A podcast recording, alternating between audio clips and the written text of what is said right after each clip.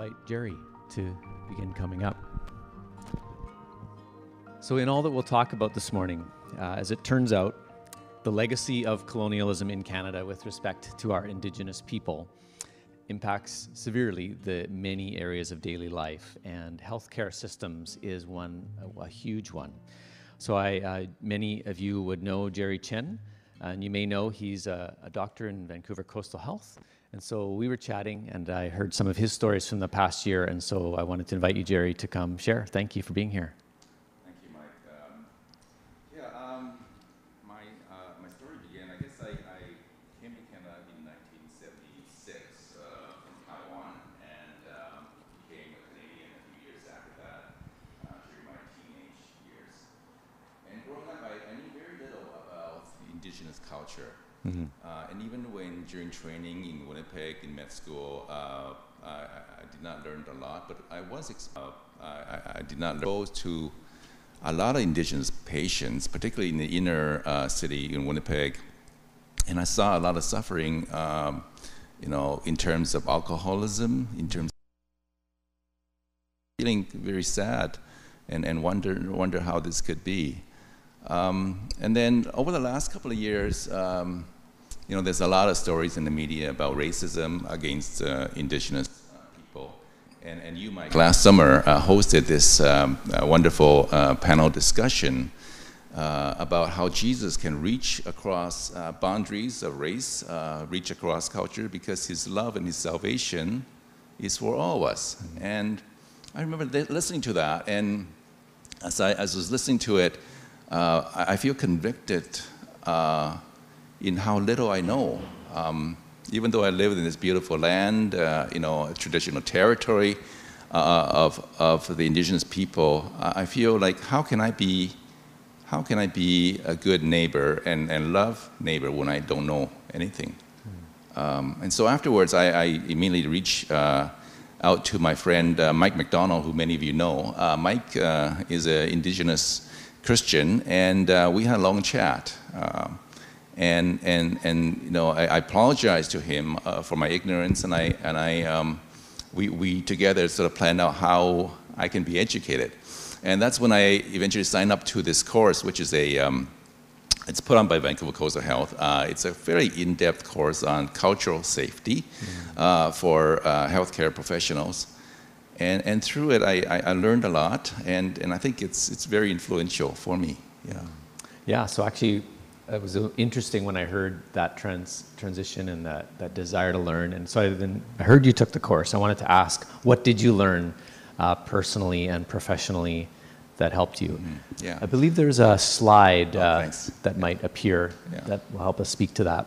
Yeah, I think, I think Canada as, as a country has been very bad to the indigenous people for hundreds of years, you say 160 years. And, and, and I think through this systematic uh, assimilation process, it really destroyed a lot of their culture and destroyed generations of, uh, of their people. And I think that's, that's reflected in many ways, but in healthcare, you can see in, in this uh, slide, uh, you know, infant mortality rate is, is high. Uh, their uh, uh, alcoholism related uh, hospitalization, suicide rates, mental, mental health. Uh, really, you, you, know, their, their life expectancy is much shorter than you and I. Uh, and if you look at uh, you know, their living conditions, many live in, in overcrowded places uh, where there's no safe running water. You know, I, you look at these facts and you go, well, how can this be? In Canada, in Canada, in a country like ours, how can this be? Um, so I, um, for me, you know, after learning these facts, I, I feel, uh, you know, I want to be more culturally sensitive, and I think I think uh, it changed my the way I, I look at uh, people, especially the indigenous people, uh, when I come come in contact with the patients, uh, to be. You know, I want to build trust through just mutual understanding and, and dialogue and, and, and I think empathy. Um, yeah, these, those are the things that I, have learned. And I think I, I, through this process over the last year, I think I've become a, better, a better doctor, a better person. Mm. Um, yeah. Yeah, and I'm just so thankful for your humble journey and your willingness to learn. Um, It's such a good role model for all of us at this church and in, in your profession. So thanks for doing that. So just as we end, I wonder if you'd comment, what do you think God is saying to us collectively uh, as the church and even as Granville Chapel on these matters? Yeah. Well, I think, I think God is loving and God is just. And, and I think uh, Jesus' heart, he breaks for, his heart breaks for, for the indigenous people and their suffering. And I think as Christians, um, you know, we all come from very different backgrounds. Uh, you know, I think the first thing is to be introspective and look at ourselves for, you know, any, you know, biases or, or misconceptions that we may have, and, and then to, to learn, to learn um, about their culture, learn about their suffering and their history, uh, you know, to live in this, to live in this uh, place, and, you know, what a privilege it is. Uh, I think Jesus wants us to, you know, love our neighbor, and I think that that's the first step: know our neighbor, mm. uh, and then from then and moving on to, um, you know, perhaps uh, stand uh, for, uh, uh, you know, healing. I think that's that's a big step yeah. to to av- be advocates for healing and to be advocates for for justice. I think that's what Jesus wants us to do. Yeah. Good words. Amen. Thank you, Jerry. Thanks for being with us. We can even give a round of applause. um, yeah, so good to hear how you uh, and have been learning, and we can follow that model in our church. Um, the next voice we're going to hear, um, actually, I'll invite you to come up, John. Uh, I'll introduce you to John Johnstone. And um, I, over this uh, last few months, have started to know a little bit more about inner hope. Um, so, John, you have uh, joined some of the work of Inner Hope over the last few years. And if you didn't know, uh, Yari on worship, uh, she's also part of Inner Hope. And I met Jenny Shantz, who you're going to hear from in a moment. So, uh, yeah, welcome. John, why don't you just tell us a bit about who you are and um, personally and uh, who you are as you come to us today? So, hello, Jack. First of all, I'd like to start off and, uh, yeah, who who am I? Uh, my grandfather is Ernie Lewis from uh, Nooksack, and uh, before the to us imaginary line that is now there, Nooksack, Leq'amel, and Sumas were all one nation. And so my grandfather is Ernie Lewis from Nooksack. My grandmother is Anna Williams from Scowlitz. And my mother is uh, Dorothy Lewis from Leq'amel. And I am John from Leq'amel. And uh, from that kind of an introduction in the communities, uh, it's more important that you know where I am from and uh, who I am from, because then you will know how I should be. And if I'm not being that way, you could challenge me. So if I come up here and I say, hello, my name is John, I work with uh, Inner Hope Youth Ministries and, and uh, multiply, our mission sending agency. Then that's my Xwelítem introduction. The first one is my Holmoch, which is uh, people of the land.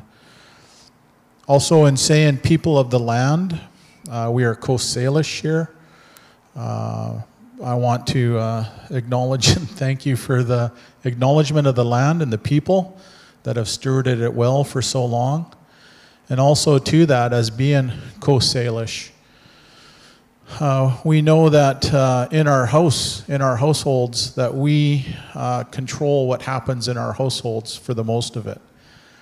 So if we invite someone into our house, we're inviting them in to our house, usually for a meal, for coffee, for a relationship, or, or whatever it might be. But if someone was to walk down the street and walk up the driveway, up the front steps, open the door up because it wasn't locked, walk upstairs to the kitchen, and just walk into the house to the kitchen and sit down at the table and wait for a meal. And then the wife comes down the hallway and she's just like, Who are you? I'd be like, Well, I'm John. And uh, I'm waiting for breakfast. And she says, I think you need to leave my house. And I'm like, Well, kind of bigger than you are, so I'm not going to do it. And then the husband comes down, and he's just as surprised. And he's like, Who are you? I'm like, Well, I'm John. And in case you didn't notice, I'm 6'2 and 275 pounds, so I'm bigger than you are. And uh, he says, You need to leave my house. And I'm like, Not going to do it. I'm hungry and I'm here for breakfast. So, in that whole conversation and in that whole thing that just transpired, there is very little relationship. But what, what is created out of those transactions or whatever you call them is what is now the covering that is kind of over that household. And if you were to take that covering and spread it from the household to what, what is going on in the neighbor's house and how are they acting and responding, because there's a spiritual covering that covers that too. So then we go from our neighborhood to our city, from our city to our province, from our province to our country. And uh, what was just shared here is how could this be happening in Canada? Mm. Uh, those words that were spoken here earlier. How can this be happening in Canada? And I heard 160 years. Well, that might be a residential school thing, yeah. but a residential school is just such a small piece of what the journey of it has been for the First Nation people here since the newcomer was found lost wandering on the shoreline, starving, and invited in for a meal. Hmm. The whole story has been horrible for the First Nation people for 450, 500 years. So, going back to my first little part of the story, for 450 years, how have the First Nation people been treated here on this land that they are the host people of? And if they have been treated in such a way as that, what is it that has become our spiritual covering over this land? It has become exactly what was said earlier as to how can we believe this is happening here? It's because we are veiled, because the enemy has been winning for so long. Mm-hmm. So, with all those words that I have spoken, it's to share about how important is it to be welcomed into the house. When you welcome people in here, when you welcome people into your house, you have the authority to do that. I carry the authority to welcome people to this land because I have Amel, Stolo, Coast Salish blood that flows through me. The Creator has put us here first and tasked us to steward the land well the air, the water, the fish, the birds, the animals four legged, to steward all that. And in doing that, it gives us an authority to be here. So, with that authority, and I am now cautious as to who I invite to this beautiful land. So I use the words, those of you that are here and on the TV screens that want to journey well and be a good neighbor with a good mind and a good heart on this land. I welcome you to this land. And I would say it in the, la- in, in the language of the land. Mitzap kutuilam, tana tamuch, hachach tamuch, ayamach tamuch.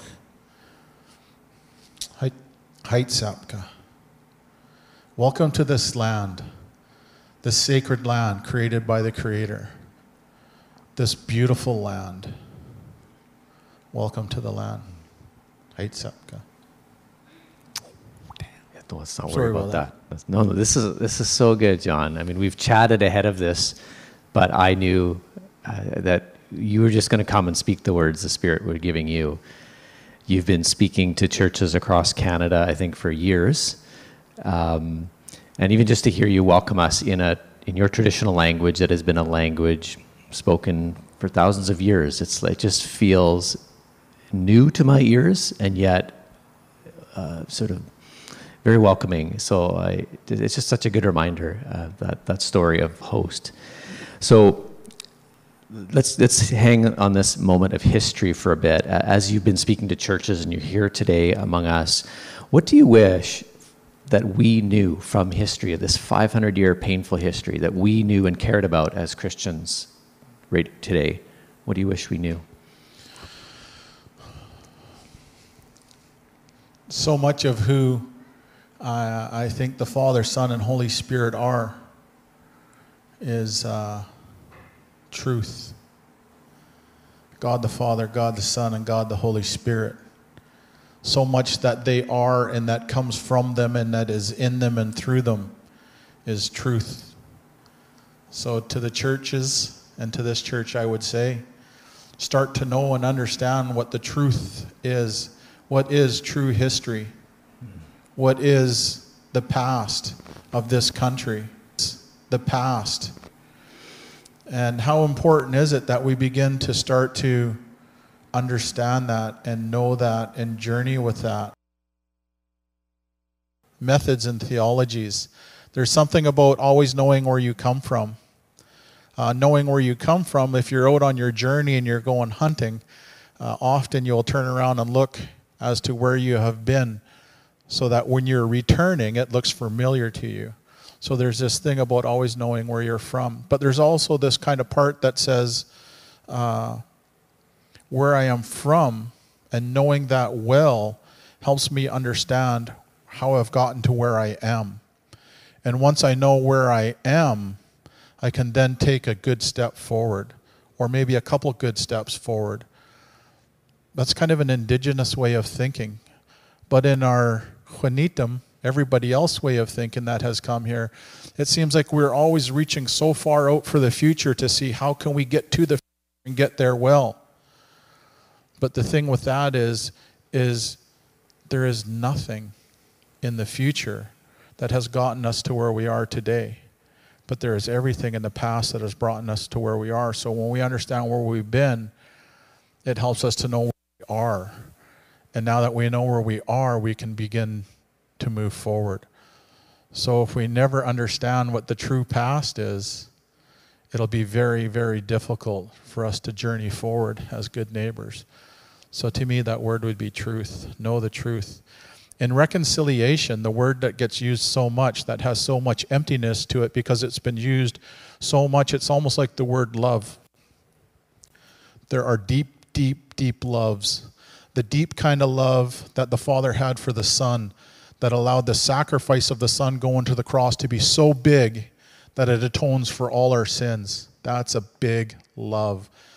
I asked uh, at a youth group one time, asked a young fella, how many people, anyone know how many people are in the world? And the one guy put his hand up and he said, it's over 7 billion people. 7 billion people and more. But that love needs to be so grand that the Father had for the Son that it atones for all those sins. That's a big love. And then the other kind of big love is the love where the Spirit loved the Son so much through the power of the Father. After those three days, He raises the Son up. That's a powerful love that raises people from the dead. But then we use the word so much. We love all kinds of stuff. My wife loves our little dog. I don't like it. but my wife loves our little dog and she loves our ducks that we have. And of course, we love our children. That's a good love. But there's so many things that we love. And then I get down to this thing where I, I end up saying, you know, I love a good cheeseburger on the barbecue. You know, when you got that cheeseburger on there and you put the cheese on it and it's melting and you got a couple strips of bacon beside it and, and you're making this cheeseburger and you're like, oh, I love a good cheeseburger. But that's part of the deal. Cheeseburger love, that love for the cheeseburger, that's not the kind of love that is going to enter our hearts, that is going to change our relationships to allow us to journey together well. Cheeseburger love won't get us there. It's the love of the Father that He had for the Son that raised Him up. It's that kind of love, and it's it's uh, it's powerful. Not sure how I got there, but that was a good little it was a good little rant, wasn't it?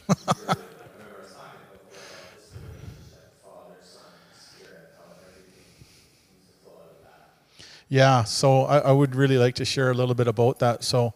Um,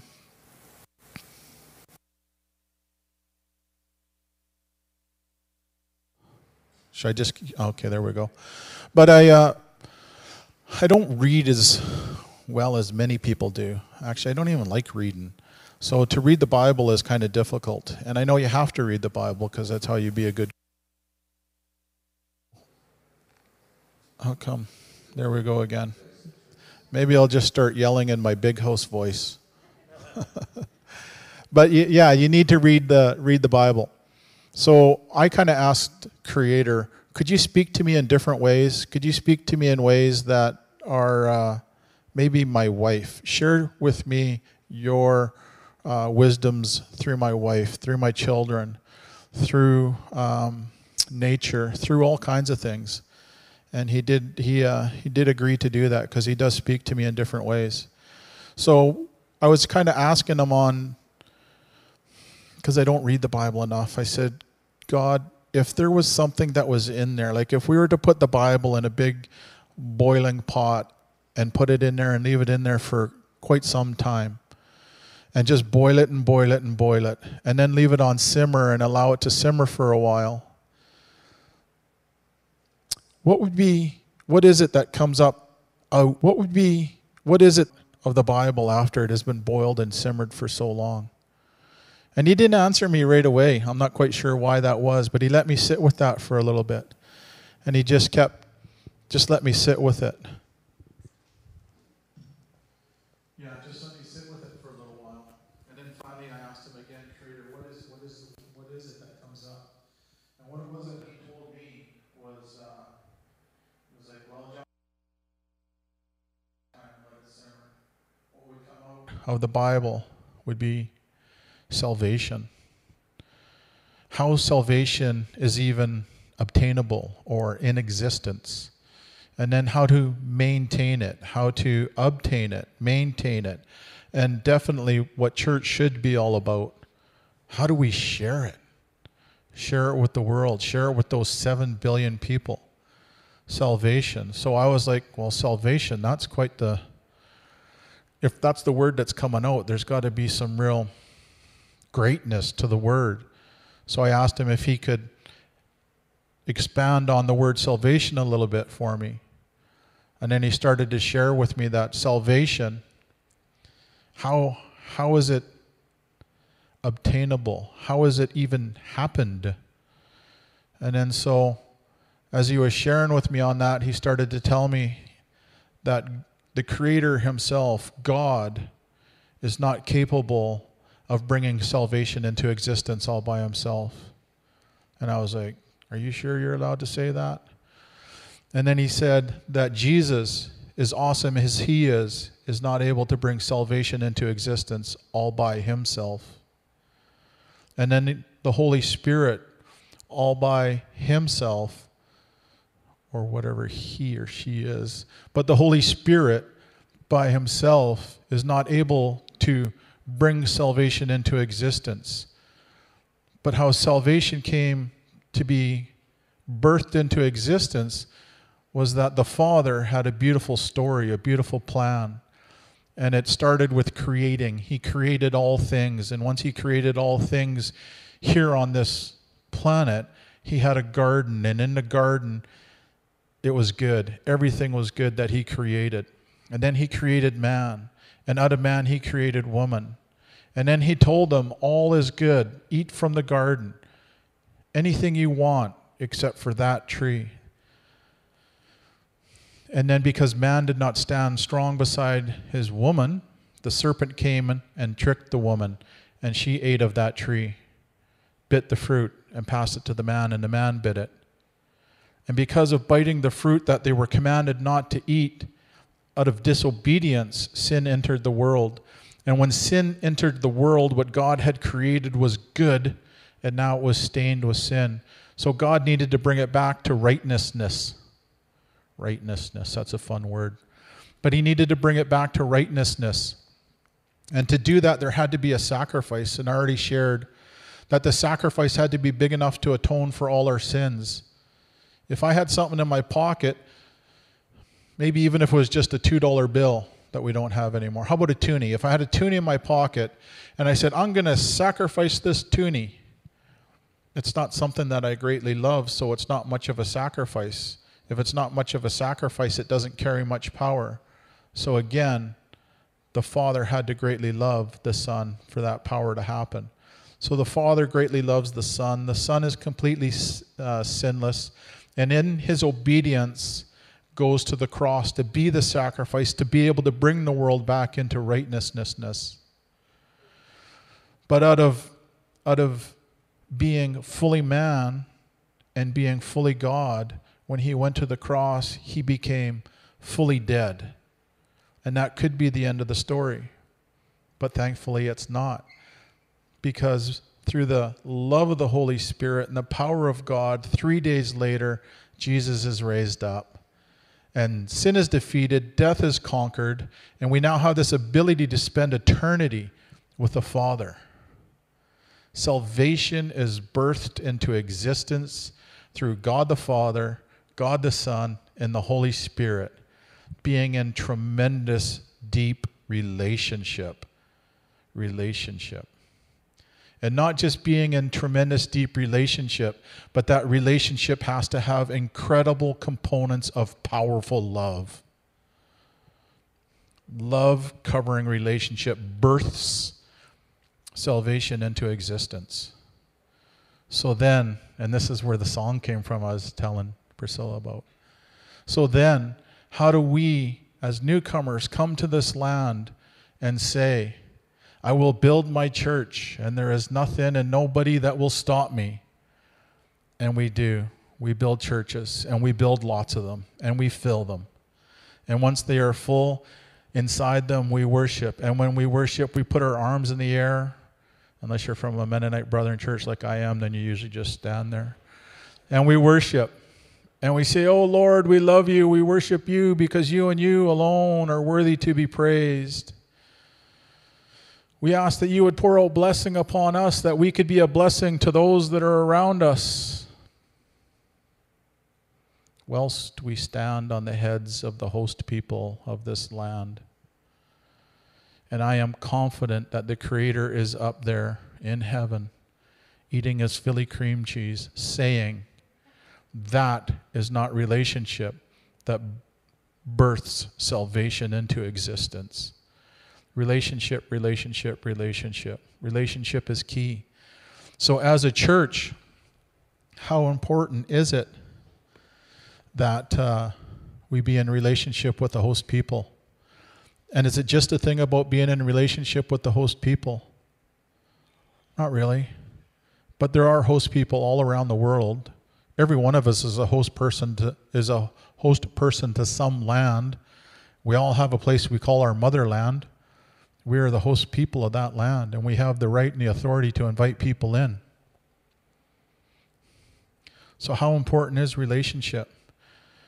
How important is reconciliation? The word reconciliation, when I look it up, it means going back to right relationship. So, in the context of this conversation uh, with the host people of the land and the newcomers, when we talk about reconciliation, the indigenous people or the First Nation people of this land will say that the word is irrelevant. Because by de- definition, it means going back to right relationship. Going back to right relationship. And they would say that there never was a right relationship here to go back to. When Christopher Columbus was found wa- lost, wandering on the shoreline, starving and hungry, and invited in for a meal, at that point of invitation, there was right relationship. But shortly after that, there was seen resources on the land that he wanted, that they wanted, that they wanted to bring back to their motherland, and all of a sudden, all relationship was destroyed. So, relationship, going back to right relationship, pretty much never was. So, our elders were smart enough when they thought about the TRC for going across Canada, one very important word there truth. Without truth, there can be no reconciliation. So they put truth in front of it. Many indigenous people will say that conciliation is a good word. We need to understand what the past is, but there's no good relationship to go back to, so let's take the re part off. So we're not going back to a right relationship, but we're going to understand what relationship was, and then we're going to come together f- for now in this space and time, and we're going to figure out from what was to what is to how do we begin to take a good step forward. But I like the term rightnessness of relationship. Rightnessness of relationship because I really feel that the Creator is saying, when there is no rightness in your relationships, I cannot pour out my righteousness upon you. Righteousness. Those are fun words. but when there's no rightness in a relationship and he cannot pour out his righteousness upon us, many of us will think, well, I'm not sure what you're saying, John, because truly, truly, I am so blessed and comfortable here in this land that obviously God has poured out his righteousness upon me. Today I sat at my comfortable kitchen in my comfortable chair. It's actually, I use my Zoom, uh, my kitchen as my Zoom office, so I do have a comfortable chair there. And I sat on my comfortable chair at my comfortable kitchen at my comfortable house and had a comfortable chair at my comfortable kitchen and coffee. And then I got in my comfortable vehicle and drove it to this comfortable church to hear a somewhat uncomfortable message.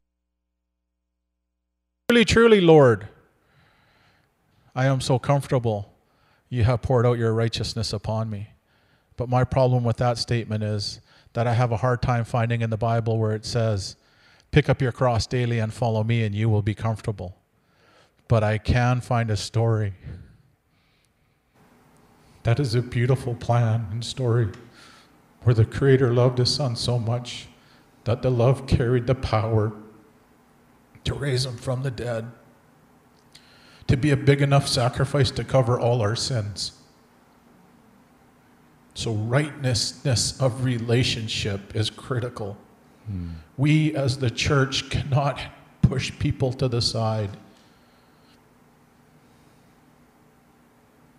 Rightness of relationship. It's key. Hmm. Thank you, John. So, so good what you've spoken out of God's truth and pointing to right relationship and how we have to know as a church somewhere in our history and our we've been part of wrong relationship. Such a good call back to that. And it's painful to me that as the church globally we came up with stuff like the doctrine of discovery that said wherever you go if you find a people that's not christian you can do what you want. You can take their stuff. Because again this is ripped out of relationship right so we could go on and on about actual historical events, but I, I love how you've tied it to the creator's better way of let, let's do relationship. If we had been doing relationship, we never would have even thought of residential schools. How could we try to, you know, in the words of these creators of it, to, to kill the Indian to save the child? Like, it just, in a way, I'm thankful for all these revelations coming to light because it's just it's just sobering us to say we can't keep living in ignorant comfort when when so many are daily affected by what our history has been. So thank you. I just um, actually wanted to. I mean, if we have a bit of time, I just wanted to ask: Is there any question from the congregation gathered? Uh, if you would have any question for John that would ha- you feel would ask. And uh, if you say it, I'll repeat it. And if not, that's okay too. Just give a moment. Is there any one question you might have? I actually asked that we could ask questions because I felt uh, that if I was able to be here and that if we could share in conversation through questions, that it's inviting the relationship part of what is so greatly needed. So, uh, Edwin, I, I saw your hand up. Questions.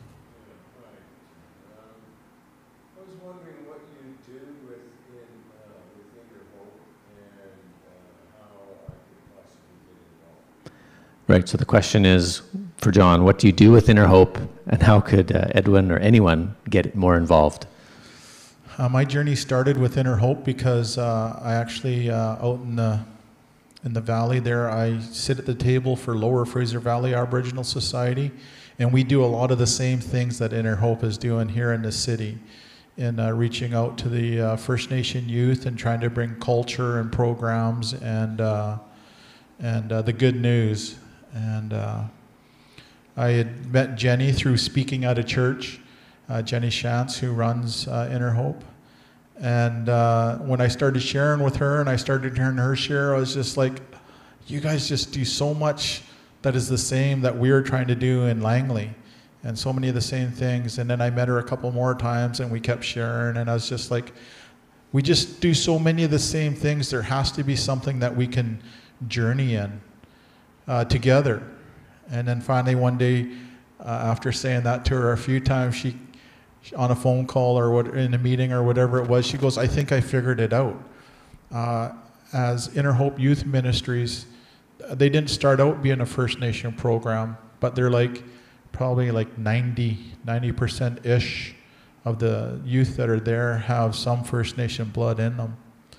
And uh, she said that we would, we would be uh, honored if you would come and journey with us and be a cultural mentor and bring culture to the, uh, to the youth, bring culture. The, they have a, a home where they have four rooms that um, youth that are struggling on the street and have nowhere to live can can come and live and then uh, kind of be guided into uh, a right way, a good way of living, and uh, and then they have the house that they run a bunch of programs out of, and uh, do a bunch of activities uh, in and uh, from there, and it was just could you bring culture to the to the to the meetings, to the staff meetings? Could you bring culture? Just help us to understand and journey well be a good neighbor with those that we're trying to serve.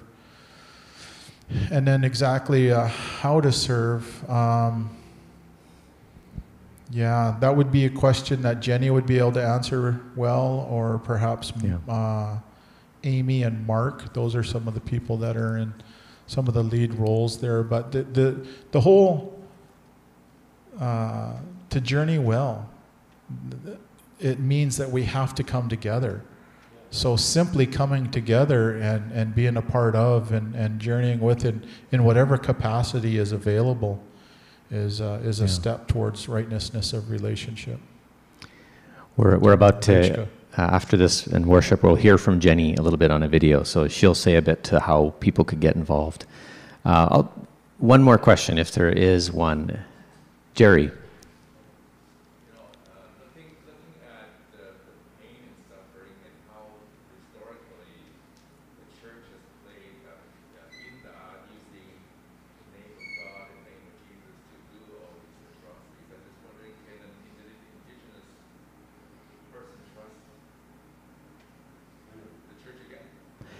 So the question is, how can or can or how can Indigenous folks trust the church again when all these atrocities have been done in the name of the church, with the church? Yeah, that's a really good question. Um, I think uh, when a wound is that big and that deep, that there needs to be a carefulness and a cautiousness on how how it is cleaned and how it is uh, dressed. And so, um, with so much pain brought in the name of the church, in the name of the Father, Son, and Holy Spirit, uh, a big component of that, though I would say, would be the church. With so much pain brought by the church, and most of your the communities out there will not see denominations, but they will see church. Mm with most of that pain brought through the church, that there could be a time uh, out in the future where we are able to uh, sit together and journey together. But in saying that, the sitting together and journeying together probably won't start within the building. And it won't start from programs that the building is putting on in the building. And it'll be more so um, I, I, I, joke around often and I say that uh, Jesus actually said, Now go out into the world and make disciples. He didn't say, uh, Sit in the back row until you're up to the front row and you're a good church person. Actually, get out of the building and go out and make disciples. And then he also said, He didn't say go out and make denominations that we kind of get hung up on also, but just plain and simple go out and make disciples journey with those out there. And uh, it might not, for a long time, come to the point where we are journeying together within the church. But even to say that, the church is not the building, the church is the people. So when the, you know, I, I could say yes, the, the indigenous people would uh, journey with the church as the people, but the building does carry a lot of heaviness to it. So why? Try to make them come to the building, uh, meet them in their communities, and uh, try to uh, change the power structures and dynamics that are going on. For a white male pastor to come to a community carries an awful lot of power. Uh, my friend Derek, who has uh, been doing ministry in, in Ontario for about nine years, when he does these, and he calls them faith circles. So that's the difference of uh, changing some of the power dynamic right there. As church, we would want to call it a Bible study because that's what it is. But in a community, why use that word if that word is something that troubles them, if the same outcome happens, if we just call it a faith circle? Because indigenous do a lot of things in circles. So let's do a faith circle. And then the, the engagements usually happen because he's talking with someone from the community that he ends up praying for. And they feel the power of God or the Son and the Holy Spirit and they want to start the, the conversation. And he says, Well, let's, let's, there's stories in this book that talk about that. Let's, uh, he doesn't say, let's meet at the church or in the church basement. Let's meet at your house. And then let's not meet with my friends, my white friends and my white settlers, and bring them to, to one person, but let's change the power dynamic and let's say, let's meet at your house and not only meet at your house, but hey, what if you had some of your family? Are they interested in knowing any of these stories about healing and, and great stuff that is done? So he, he would go to their house. And then, absolutely, because he is the white male pastor, as soon as he gets to the house and invited in, and they usually end up sitting in the living room, he says, he says the first thing they say to him and this is because of years of teaching, not because of who they are and brought up through their culture. But they tell him, Oh, Pastor, you sit over here in the big comfy chair. How come? Because he's the white male pastor, Christian. So he deserves the seat of power. But he says, when I come into a room, he says, I look around and I find a spot on the floor. And he says, I sit on the floor because I'm trying to change that power dynamic. I want them to be comfortable at their place and they have more friends there than I do. Then the word of God can be shared in a much more powerful way. And he'll always say, uh, no, how about we let the children sit in the comfortable chair? That the children should have the big comfy chair. Just invite more of the family into the conversation of this faith circle. So change some of the words, change some of the dynamics, change some of the, the power that is actually going on there as the Xwelítem community, we carry so much power. Hmm. There's a whole teaching on that.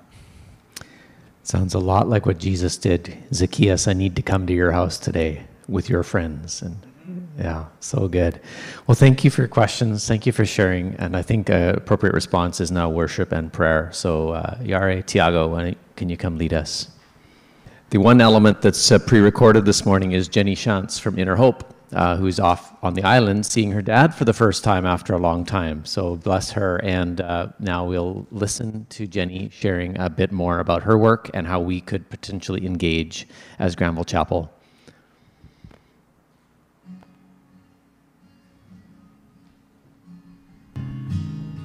Jenny, I'm really thankful you could come in and share with us at Granville Chapel today as we are talking about uh, National Indigenous Peoples Day and the community of inner hope that you come from. I'd love to hear from your point of view. Just tell us what you would about that.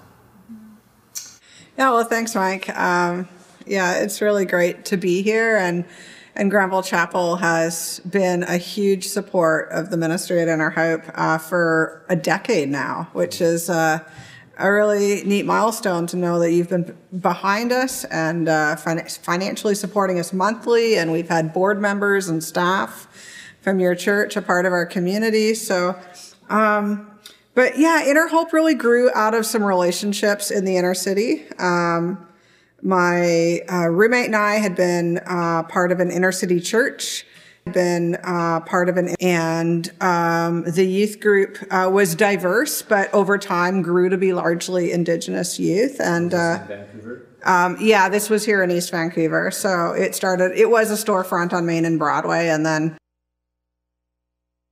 commercial drive.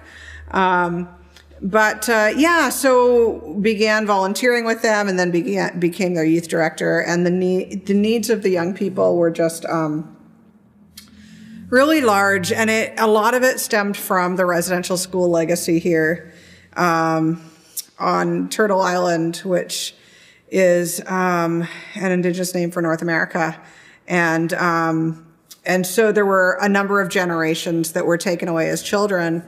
Um, as many of you know, that were in these schools. And so um, after, you know, a few generations, the impacts, the trauma of that um, became interwoven and, and the amount of abuse that happened, um, you know, just led to a lot of, uh, had a lot of ripple effects. And, um, and then in combination, there was the reserve system that our government imposed. There was a lot of poverty, um, a lot of racism.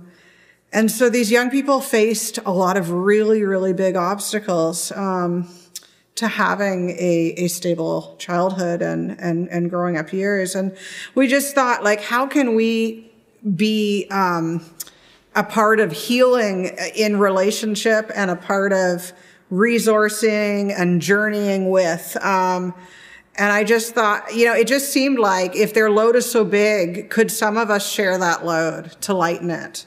Is there a way to um, be on this journey together and uh, um, and so actually there was a tragedy, um, a gal that we had supported for a number of years that died in a stolen car crash when she was 19.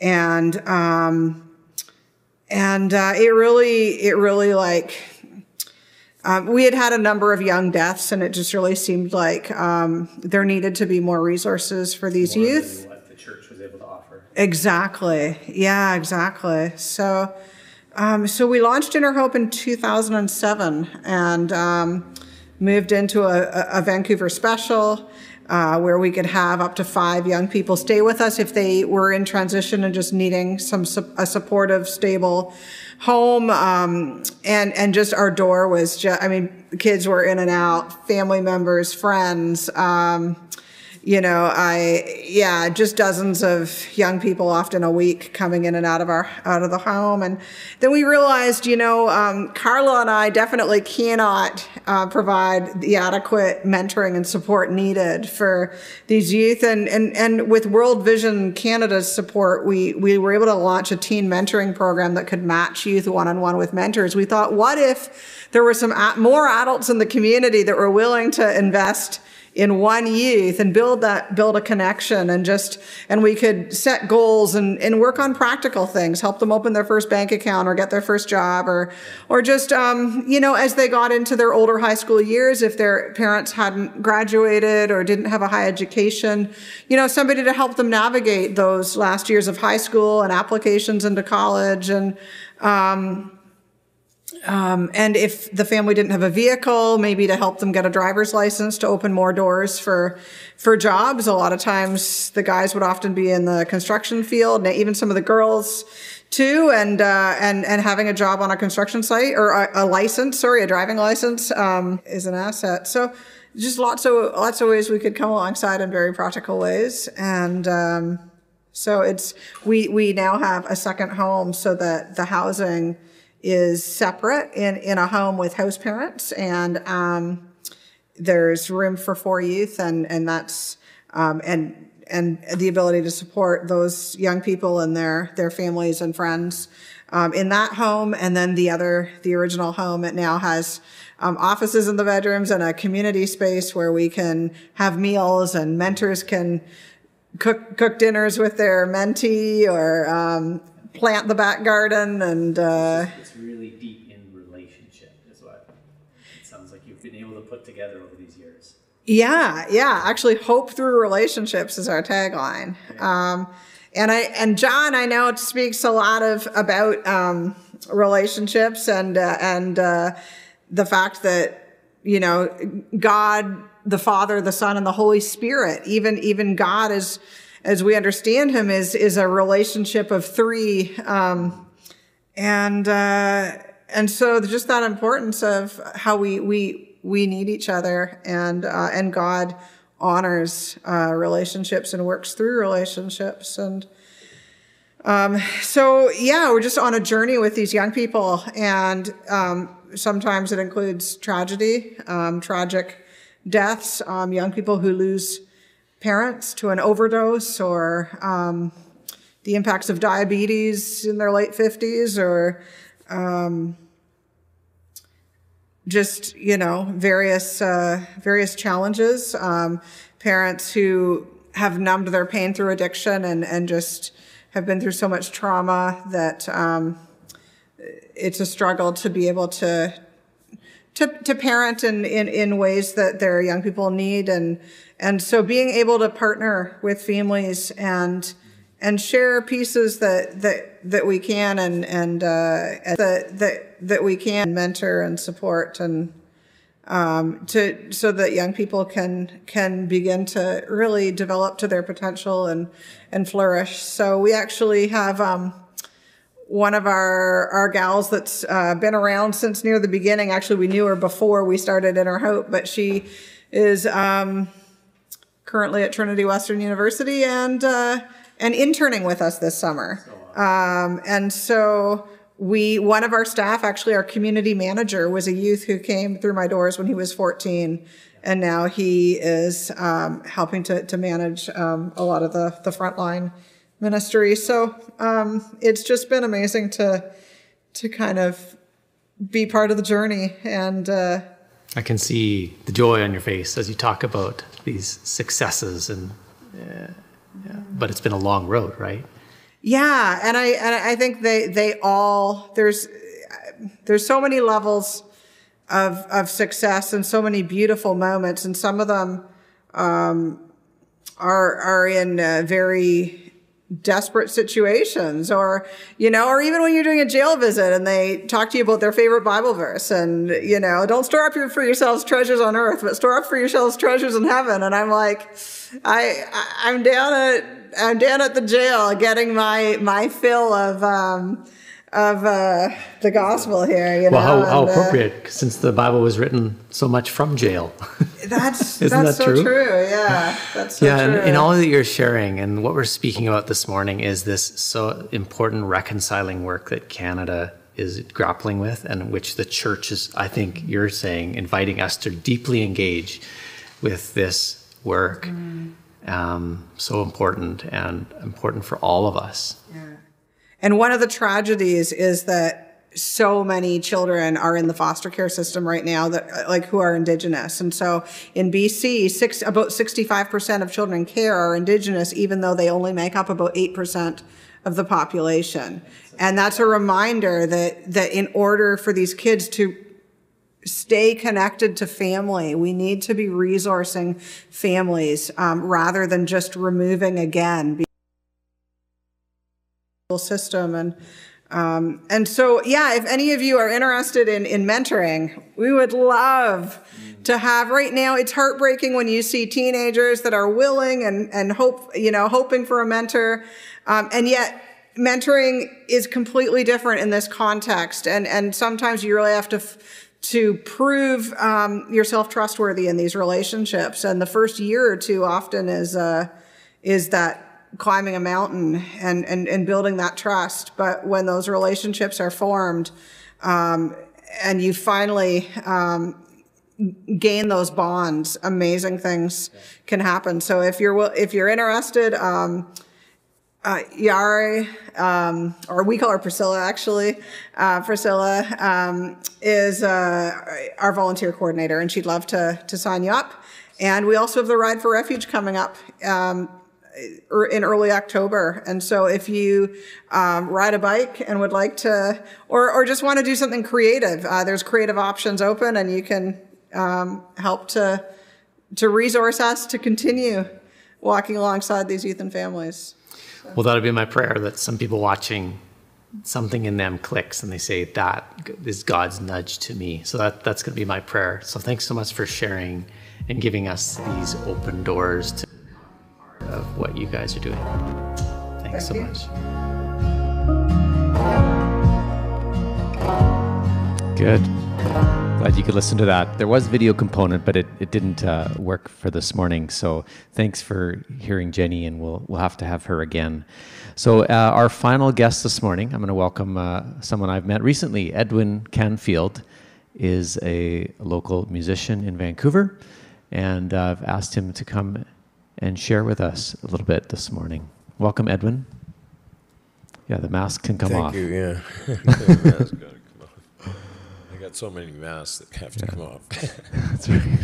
Well, uh, just um, just tell us a little bit. Who are you, and a little bit anything you want us to know. Uh, I was born in New Westminster, and then six weeks later, I ended up in Germany. My father was in the military, and uh, I ended up joining up myself. Um, on my father's side of the family, my grandfather researched the history of uh, my father's lineage, and it goes back to the Round Table, where there was a Sir Canfield that was a friend of Sir Lancelot's. Um, my mother's side of the family was Scottish. But my great great grandmother from my mother's side of the family married the Iroquois chief, so I have Iroquois chieftain's blood in me, and uh, and it's been a hassle over the years because in early years of uh, schooling, uh, I had in grade two a yardstick uh, smacked over my head and broken, and told to go home and get a haircut and not come back until I did. And uh, so, and then grade five, the teacher stood me up in front of the class and put bobby pins and ribbons in my hair and called me a little girl, and I got the strap like five times that day for swearing at her and being insubordinate. That's my history as far as my native roots and my uh, Caucasian roots are concerned. Uh, there's not much I can say that John and uh, and uh, Jerry. Jerry uh, read said, um, but I will expound on it a little bit. Uh, what I've written here is the church should be engaged in the reconciliation and healing of indigenous peoples by apologizing for what the church has done along with the government. This is the genocide that was so prevalent in history, the use of smallpox to kill as many indigenous people as possible, and today we have the murdered and missing women and the highway of tears. The loss of their rights to unceded territories and also their rights to have their own spirituality and mental health and forcing them to believe in Jesus Christ is so abominable against what the gospel teaches us. This must change. The loss of language and culture is at its heights and is a blemish on our own records. The church engaging in the healing of these abominations, whether our own denomination or someone else's, is necessary to stand in the gap and bring restoration and healing. What goes on in many reservations because of all the abuse and PTSD is houses fall because of all the abuse and falling apart, no plumbing or water. This in conjunction with drunkenness, addiction to heavy drugs, even incest and rape goes on in these reservations. We as a church and hopefully other denominations who start and take part in the healing process by doing land acknowledgement in the services can reach out and participate in the healing process by just listening to the stories and, and comfort the abused and pray for them. The churches, for all the abuse that went on in the residential schools, may never admit they're wrong, let alone reparations or apologize for allowing these atrocities to happen. I believe it's time to act on their behalf and apologize for the damage done and the abusers' complicities in breaking the law without any accountability. If we reach out to the indigenous peoples and walk alongside them in their journey towards truth and reconciliation, we will see a stronger, more unified country willing to make reparations and bring about closure and healing. In closure, I would like to quote two scriptures. The first is 1 Corinthians 5, verses 12 and 13. And Paul says, uh, What business is it of mine to judge those without the church? And then in the next verse, he says, Is it not our business, not one person's business, but our business to judge those within the church? And uh, I think that that scripture really struck home with me uh, a lot um, when I when I read you know Paul saying you know what business is mine to judge those without the church. It was so powerful that, the way it spoke to me. Uh, and then I'd like to read from Isaiah 58. Uh, is not this the kind of fasting I have chosen, to loose the chains of injustice and untie the cords of the yoke, to set the oppressed free and break every yoke? Is it not to share your food with the hungry, and to provide the poor wanderer with shelter, when you see the naked to clothe them, and not to turn away from your own flesh and blood? Then your light will break forth like the dawn, and your healing will quickly appear, and then your righteousness will go forth before you, and the glory of the Lord will be your rear guard. So that that whole chapter is is talking about the fast that the Lord requires, and that is one of service and and reaching out and trying to bring into the fold people that are suffering or have gone through any kind of pains or abuses or whatever, and uh, yeah. So. Thank you. So good. Uh, you've written a song. You've written many songs, and we're going about to hear one of them, and we'll see a video that uh, was made, and David has pulled it all together. Uh, anything you want us to know about why you wrote this song? Well, uh, I wrote this song when Martin Luther King Jr.'s daughter came to Vancouver to speak at the Truth and Reconciliation March several years back, and uh, it was raining out, and uh, you know there was lots of people there. Was seventeen or more thousand people, and walking around and just trying to bless each other and trying to comfort each other and trying to find out, you know, like what can we do and and that's another issue I'd like to bring about. I'm I live in the downtown east side. Actually, I live in Gastown and uh, uh, the far east end of Gastown. But uh, there are many ministries down there that you can get involved in. There's uh, a couple of uh, indigenous uh, places you can go to to volunteer or to talk or to share or to listen or whatever. And then there's smoke signals on Cordova and Main, approximately. And then there's uh, Street Church is another good place to go, uh, which is on Hastings, uh, just half half a block down from Main Street, headed west.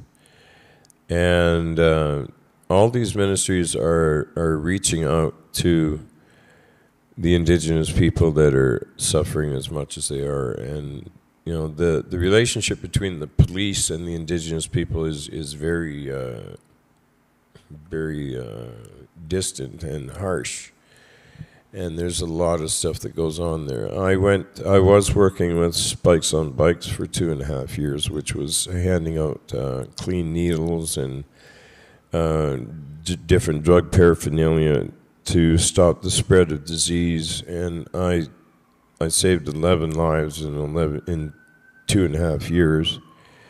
But uh, just seeing over that time how the drugs moved from there into the indigenous community and how how it was hurting the community and how many deaths there were and overdoses and just so much pain and you know like just constant grief and just going over that grief and, and, just constantly raising it up and never getting to the point where you can say, okay, that's enough. I'm not going to talk about that anymore. I'm over it. Yeah. And I think the way you've talked about it is, is great. And you've written some songs. So that, let's now, we're going to listen to Reconciliation Song, and you'll see it on the video as well.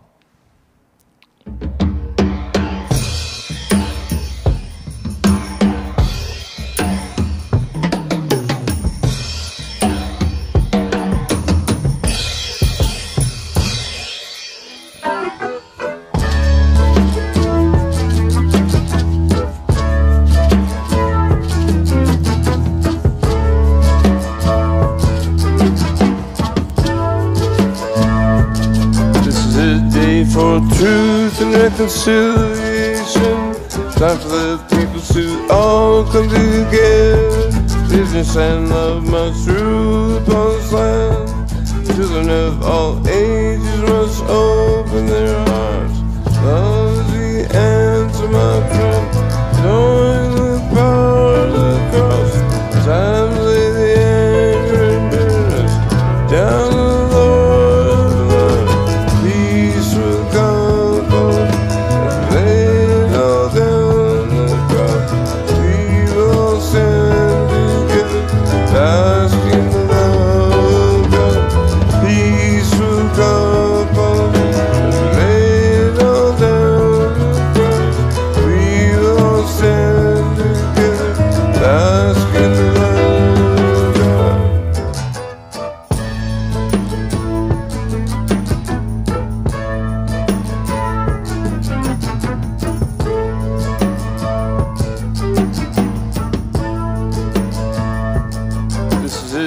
For truth and reconciliation. Time for the people to all come together.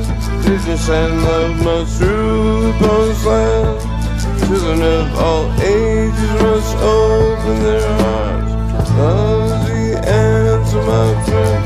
Knowing the power of the cross. Time lay the anger and bitterness down